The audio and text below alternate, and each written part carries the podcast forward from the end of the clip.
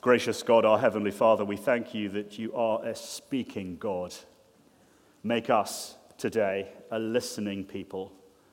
Fill our hearts with joy, change our minds, and enable us to be those who live exclusively for Jesus, our Lord and King. In his name we pray. Amen.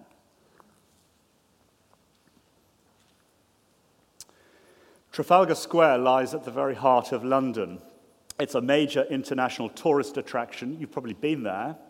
And in the middle is the world famous Nelson Column, celebrating the great naval hero, Lord Horatio Nelson, his great sea battle with Trafalgar, in which Britain defeated the French. The square was laid out in the 1840s with plinths around the different sides. And on three corners are three statues. The greats are there King George IV on horseback, and then a uh, military commander from Britain's India Empire, General Charles Napier, and then Major General Henry Havelock. And the fourth plinth was intended for another figure, King William. But the money ran out, and for 150 years, the famous empty plinth has remained without anybody on it. In 1999, it was decided that the fourth and empty plinth should be filled, but that raises the question of who should we put on it? There was considerable debate. And then, as the millennium was about to start, it was decided that the fourth plinth should be occupied by Jesus Christ. It was called the Millennium Project. A sculptor was chosen, his name Mark Wallinger, and he created a statue called Ecce Homo, Latin for Behold the Man, taken from the Gospel according to John. The statue was life sized, modeled on a young Londoner, cast in sanded polyester resin, and set in white against the black bronze of the other sculptures. But what was striking about the statue, you can have a look at it later on uh, Google, is that this naked man, life size, was dwarfed by the bombastic depictions of military power and empire. His hands tied behind his back, his eyes closed, as if he had to occupy another place because this world was overwhelming for him. The sculptor, Wallinger, was asked, Why did you do it like that? Why make Christ so small? He answered, To depict the powerlessness of Christ in our modern world. A modern Christ, cut down to size, almost invisible, easily ignored. As the tourists walk past, they wouldn't have noticed it. As the buses go past, they would not have seen it. A modern Jesus, an irrelevant king. Because that's how so many Americans think. According to a recent Gallup poll in the last 20 years, there's been an acceleration in the drop of church attendance, a 20% drop since 1999. The point is clear Christ may have held sway in Victorian times, or maybe back in the 50s with Billy Graham, but if Jesus thinks he's really king today, he needs to think again a reduced, diminished, ignored, irrelevant Jesus. Well, this morning, Mark has something of a challenge for us if that's our thinking, because the Jesus of history is the God of the universe. And Mark is going to show us that this morning in three powerful pictures, each of them glorious. And as we leave church, our hearts are going to be filled with joy and our wills are going to be transformed by this extraordinary king. Last week, if you were here, we saw that the king was crowned king. He came out of the water, and the, the Spirit descended upon him. He was Messiahed or Christed. It was a moment of high drama. And of course, when any new king arrives or ruler uh, arrives, we want to know what's the shape of their rule going to be like? It's like that when a US president is elected. The world desperately wants to know, now that the new president has arrived, What's the manifesto? What's the program for governments? What will his policies be on the southern border and on guns? What will his policies be on abortion and in the South China Sea and with the Iranian uh, nuclear deal and in the Rust Belt? And what will this new president be like? Well, in verse 15, we discover this king's manifesto. For now, this king speaks. The kingdom of God is here. Repent and believe the good news. The mission of this newly crowned king on earth is to establish his kingdom in the universe. This is great news. It's Isaiah 52, verse 7. Because Isaiah saw that one day one would come to preach good news. How beautiful on the mountains are the feet of those who bring good news, who proclaim peace, who bring good tidings, and proclaim salvation to Zion. Your God reigns. The good news is that the reign of God is here. And the reign of God has come to bring us peace. He's taken away the judgment of God He's ended the exile, and now God's people at last can live in peace and prosperity forever. And if I was a Handel, the mezzo soprano would now burst out with that wonderful song, How Beautiful Are the Feet. That's what the king is going to do. And here's the response repent. The word in the Greek is metanoia. Um, meta for change, as in metamorphosis or metaphysics. Noia means minds. Because if the king has come to rule over the world, then he is going to have to rule over my world. And that's going to involve a change of mind, as I no longer regard myself as king over my universe, but acknowledge him to be king over all the universe. In fact, Lord Nelson he was an extraordinary admiral, uh, led in the Napoleonic Wars and always defeated the French Navy. He was a very gracious admiral, but very uncompromising and firm. On one occasion, he took the surrender of an opposite admiral from the flagship of the uh, French. And as the other admiral came on board, he had a slight smirk. His sword was uh, swaying in its, uh, in its holster. And he put out his hand and he said to Lord Nelson, Well, I surrender. Very graciously, but very firmly, totally uncompromisingly, Nelson was overheard to say, Your sword first, sir, and then your hand. That's repentance. And yet the skeptic will wonder is this Jesus really sovereign and in control of this world? Yes, says Mark, with three amazing snapshots now, as we marvel at the extent of this rule, and as we see it, we will be those who want to repent and believe this gospel. Because, first, notice this king has sovereign power to call a new people God's long awaited king, the Messiah king of 2 Samuel 7, is here. But in verses 16 to 20, there's something of a surprise. And it is where this king is. You'd expect a king to go to the capital city. Certainly after 2024, when the new president is elected, he'll be in Washington, D.C., or on the lawn of the White House, taking the 21 gun salutes. He will be inspecting the Guard of Honor. But where's this king? In verse 16, notice that this king is on a beach somewhere in Galilee. And that's a surprise. It's odd. The geography student will tell us that he's way up north in northern Galilee, where this is the impure part of the nation, a multicultural melting pot, non Jewish habitants, the Phoenicians, Syrians, and Sidonians the metropolitan Jewish elite would despise them. But the theologian who knows his Old Testament would turn to the geography student and say, Aha!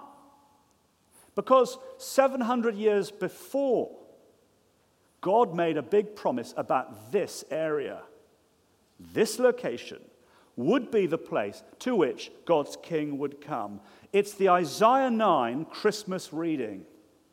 In the future, he will honor Galilee of the nations by the way of the sea beyond the Jordan.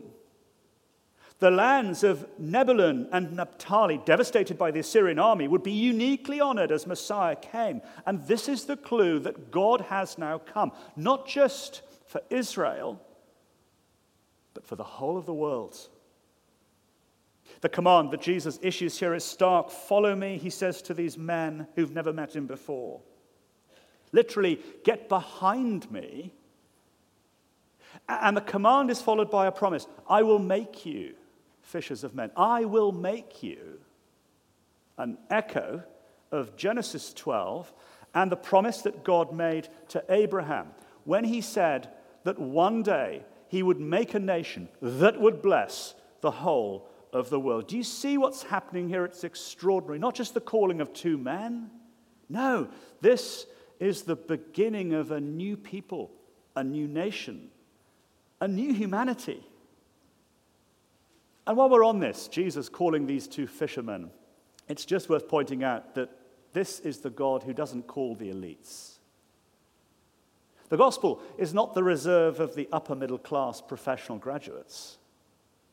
Isn't it striking that the kingdom begins with two blue collar guys? Their hands are dirty. They would have to go home every night and shower because their wives would say, You still stink of fish. The kingdom of God doesn't begin or, or, or just remain with the Ivy League Harvard scholar, the corporate professional, or the professor of divinity, but with these working class blue collar guys. But it's the authority of Jesus. When he calls, people obey. His summons is effective.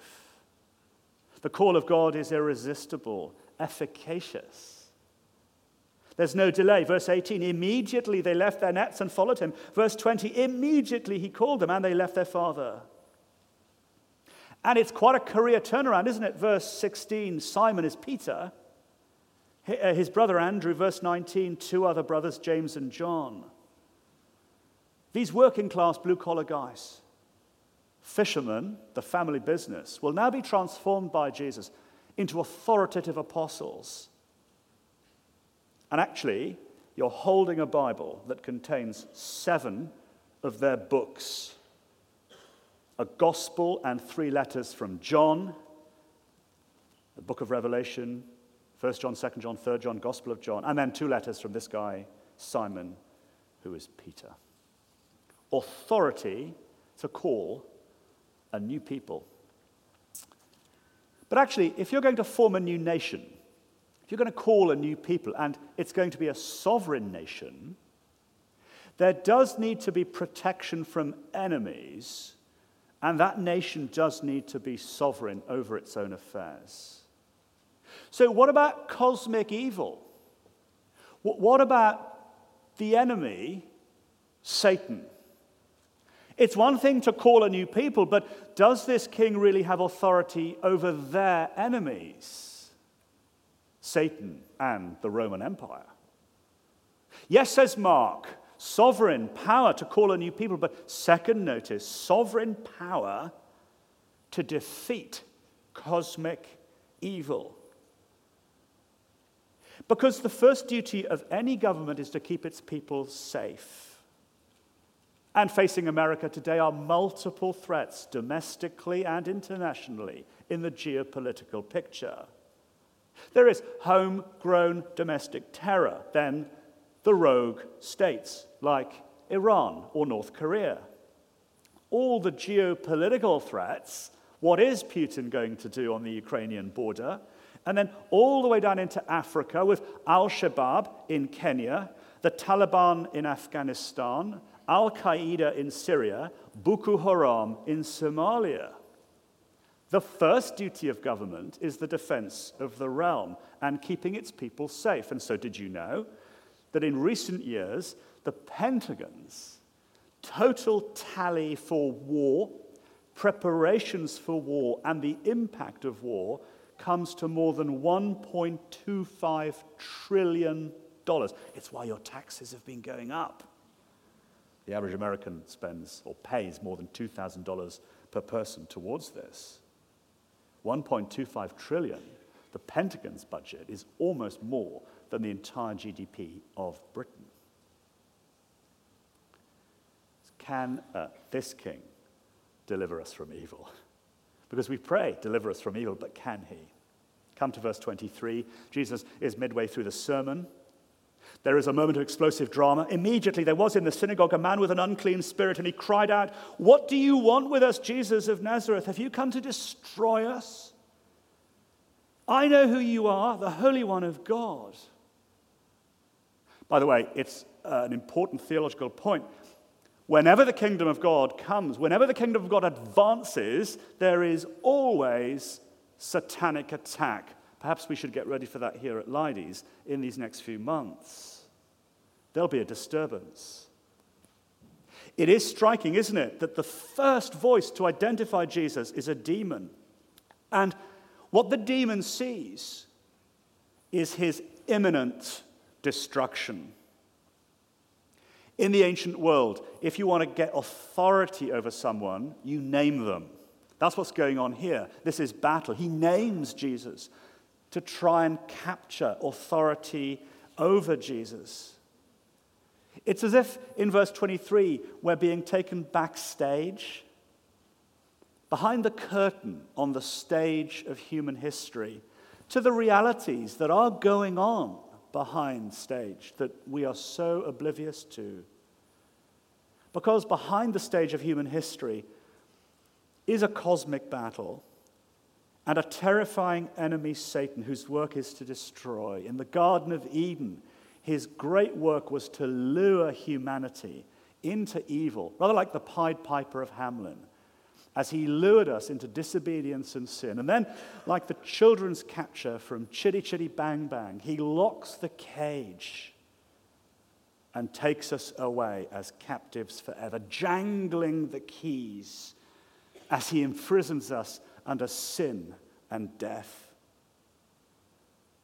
But the mission of God's King on earth, Isaiah 61, is to proclaim good news to the poor, to bind up the brokenhearted, and to proclaim freedom for the captives and release from darkness for the prisoners. That's his mission. Can he do it? Verse 25.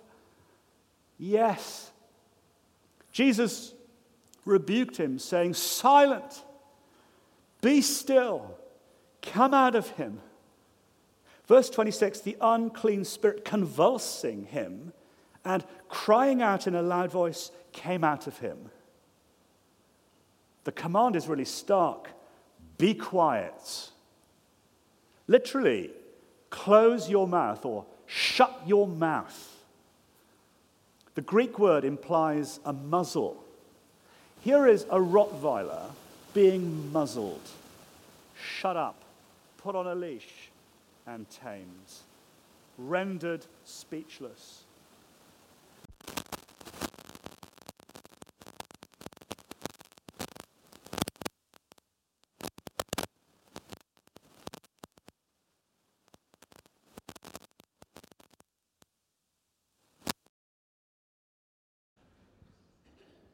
This is the power of Jesus over evil. At one command, cosmic evil is neutralized. And it's not a partial victory, but a comprehensive defeat, convulsing, shrieking. This is the fulfillment of Genesis 3, verse 15. The serpent crusher has arrived. This is conquest over evil and forever.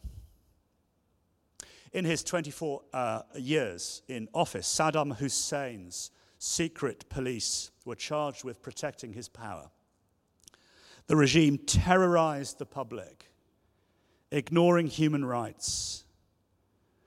And obsessed with security, he moved from palace to palace, brutalizing the people of Iraq it is estimated that over 700,000 people faced his reign of terror through the Ba'ath Party and were placed into mass graves with forced disappearances.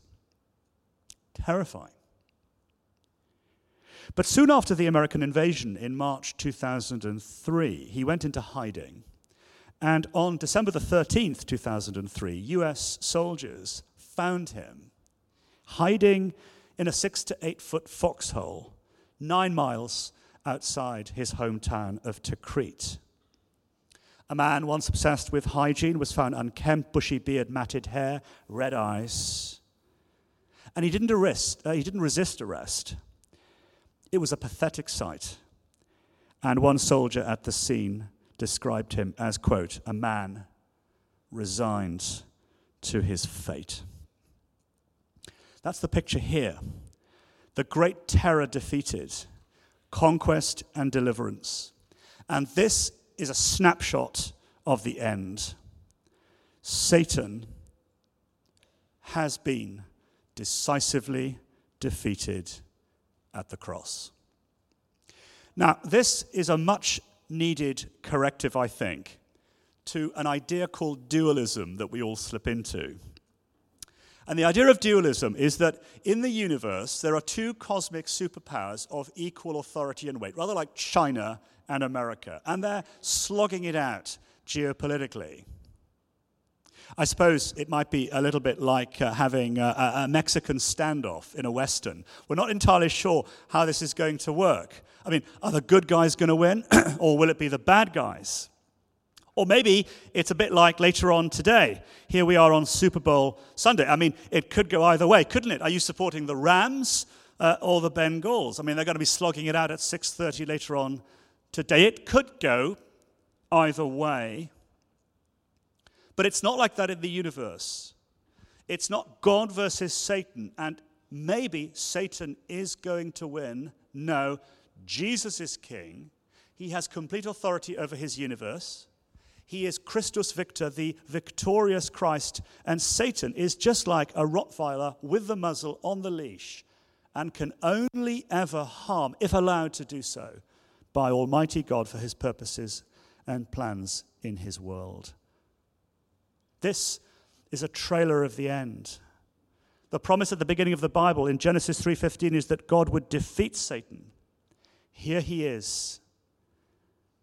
And for the Christians of Mark's day, this is great news, huddled in their catacombs, AD 65, under the terror of imperial Rome, wondering who will deliver them from evil, their children huddling next to them for fear of their lives. And I wonder, what evil lurks in your life. How is evil menacing you and raising its horrible head? Is it the accusing voice of accusation, a painful family division, persecution in the workplace, fear about the future?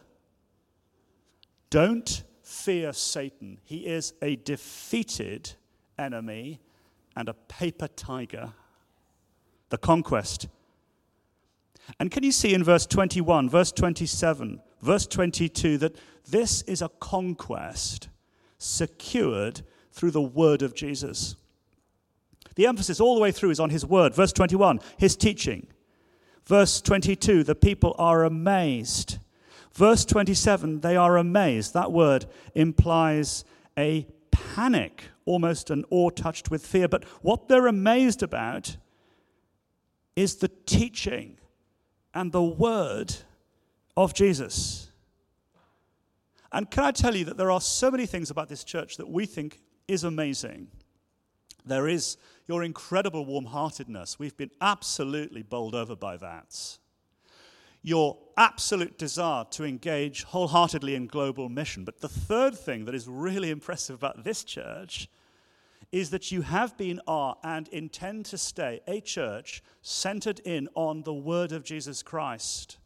All the Bible for all of life. This is a church of the word of Jesus Christ.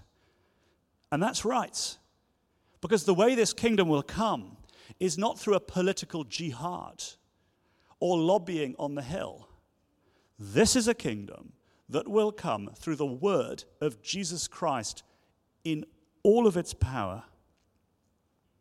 And as the Reformation raged and Martin Luther faced the terrors of the opposition against him, as the whole of Europe convulsed with demonic attack against his biblical reforms, he wrote a hymn called A Mighty Fortress is Our God. Listen to this. And though this world with devils filled should threaten to undo us, we will not fear, for God has willed his truth to triumph through us. The prince of darkness grim. We tremble not for him. His rage we can endure, for lo, his doom is sure. One little word shall fell him. The way this kingdom is established on earth is through the word. Keep preaching it in your workplace and to your unbelieving family. Keep holding on to it in the life of your own family and with your friends here at church. Keep trusting the word of Jesus. Verse 38 He's a preaching king, and we need to be a listening people. If the first snapshot then is sovereign power to call a new humanity, the second snapshot sovereign power to defeat cosmic evil. Do you want the last one? Here it is sovereign power to restore a broken creation. According to the World Health Association, there are over 10,000 different diseases in the world. Many of them are called orphan diseases, which means that they're rare but there are only 500 diseases which can be cured. Did you know that? The Centers for Medical uh, Care and Medical Services and Medicare report that in 2020, prescription drug expenditure in the United States came to $348 billion. That's the GDP of South Africa and Denmark. The point is, many of us are sick. And I wouldn't do this now, but if I was to ask you to put your hand in the air if you are taking drugs for any kind of medical problem at all, I'm reckoning that the vast majority of us would put our hands in the air. It's just part of life, isn't it? Sickness. But under the old covenant, sickness was more than that. It was a sign of God's curse in Deuteronomy 28, the curse of God on sin was seen in disease. The Lord will plague you with disease until he has destroyed you from the land that you are entering into to possess. The Lord will strike you with wasting disease, with fever and inflammation. But 750 years before Jesus came, a promise was made that the sign that Messiah had come would be a reversal of disease, the picture of salvation. Listen to this Isaiah 35 The desert and parched land will be glad, the wilderness will rejoice and blossom. It will burst into bloom, it will rejoice, and the glory of Lebanon will be given to it. Then the eyes of the blind will be opened, the ears of the deaf unstopped, the lame deer will leap, and the mute will shout for joy. Well, here it is. Jesus arrives. He goes to the mother in law of Simon, and she is sick. And with one word and one touch, the sickness is taken away. Fame soon spreads, and then the whole, ha- the whole town arrives at the door, and he heals them of many diseases. Verse 34. In the ancient world, to be sick was devastating. There was no social security number or Medicare, there was no health insurance. So if you were sick, you couldn't work. If you couldn't work, you couldn't eat. If you couldn't eat, you and your family died. God on earth has come, and He's come to heal and he's come to restore. I picture the whole town at the door, it's gridlocked. Ambulances are just arriving outside the house. The picture is horrific as people who are crippled in wheelchairs and can't walk are brought to Jesus. It actually stands as a powerful picture of the dysfunctional, crippling, handicapping nature of sin. But notice the healings are immediate. He came, he took her by the hand, he lifted her, and the fever left her. There's no referral to a specialist. She's not going to the Rothman Institute or being taken for x rays or surgery or spinal injections. It is immediate. Verse 31 notice the healings are undisputable. The fever left her and she began to serve them. And notice they're comprehensive. It's not that Jesus is a specialist and he can, well, heal you of asthma and, and do the lung stuff, but, but he's not very good with cardiology. Jesus comprehensively heals. They brought to him all who were sick, and the whole city was gathered. Verse 34 He healed many who were sick with various diseases. This picture is of a return to Eden. It's the Eden thing all over again, only better. We're talking about a new humanity with cosmic evil defeated and sickness taken away forever.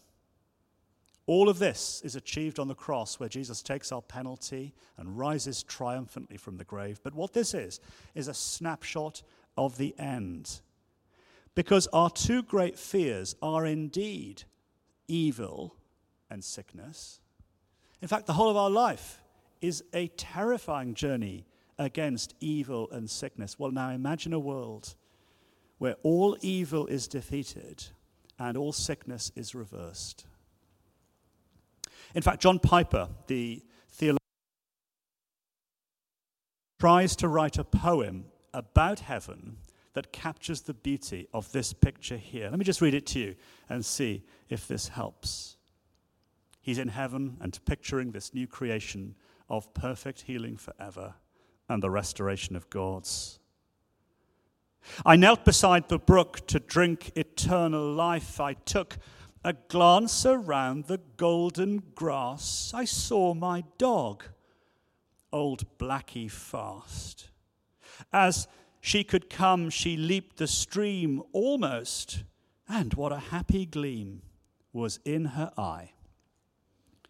I knelt to drink and knew that I was on the brink of endless joy, and everywhere I turned and saw a wonder there a big man running on the lawn. That's old John Young with both legs on.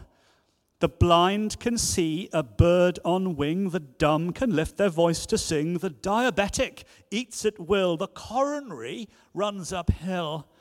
The lame can walk, the deaf can hear, the cancer ridden bone is clear, arthritic joints are lithe and free, and every pain has ceased to be and every sorrow deep within and every trace of lingering sin is gone. And all that's left is joy and endless ages to employ the mind and heart and understand the love and sovereign Lord who planned that it should take eternity to lavish all his grace on me. Don't lose heart, however hard your life is. Keep your eyes on this picture a new creation, a humanity gathered, and cosmic evil defeated, and all pain and suffering gone, secured in Jesus' saving death, triumphant resurrection, glorious ascension. It will be ours at his return at the end of the age. In Greek mythology, let me end with this. Following the war against Zeus. It led to the Titans uh, being defeated forever, and Atlas was one of their gods. Each of the Titan gods were put down into a prison and an abyss forever. But the punishment for Atlas was different. He was sentenced to carry the universe on his shoulders for all eternity and to hold it up by himself. And I say this because so often in Christian living, that's how we feel we are. It's my job to hold up my own Christian life against evil because if I don't resist evil and hold myself up, the universe will fall on me. It's my job to parent amazingly. And if I don't parent perfectly and hold up my children spiritually, then the whole universe will fall down on me. And it's my job to build the kingdom of God through financial giving and evangelism. And if I don't do that and work hard, the kingdom of God will collapse. The universe will collapse on my shoulders. Can I just say, if you're feeling burdened like that, it is not your job to hold up the universe. That's Jesus' job, and he's very good at it. Sovereign power to call a new people. He will build his church, and the gates of hell will not prevail. Sovereign power to conquer evil forever. It happened on the cross. And sovereign power to restore a broken creation. We pray, Come, Lord Jesus, and ache for that day, for the Jesus of the universe is not Mark Wallinger's dwarfed king, but a king of eternal power.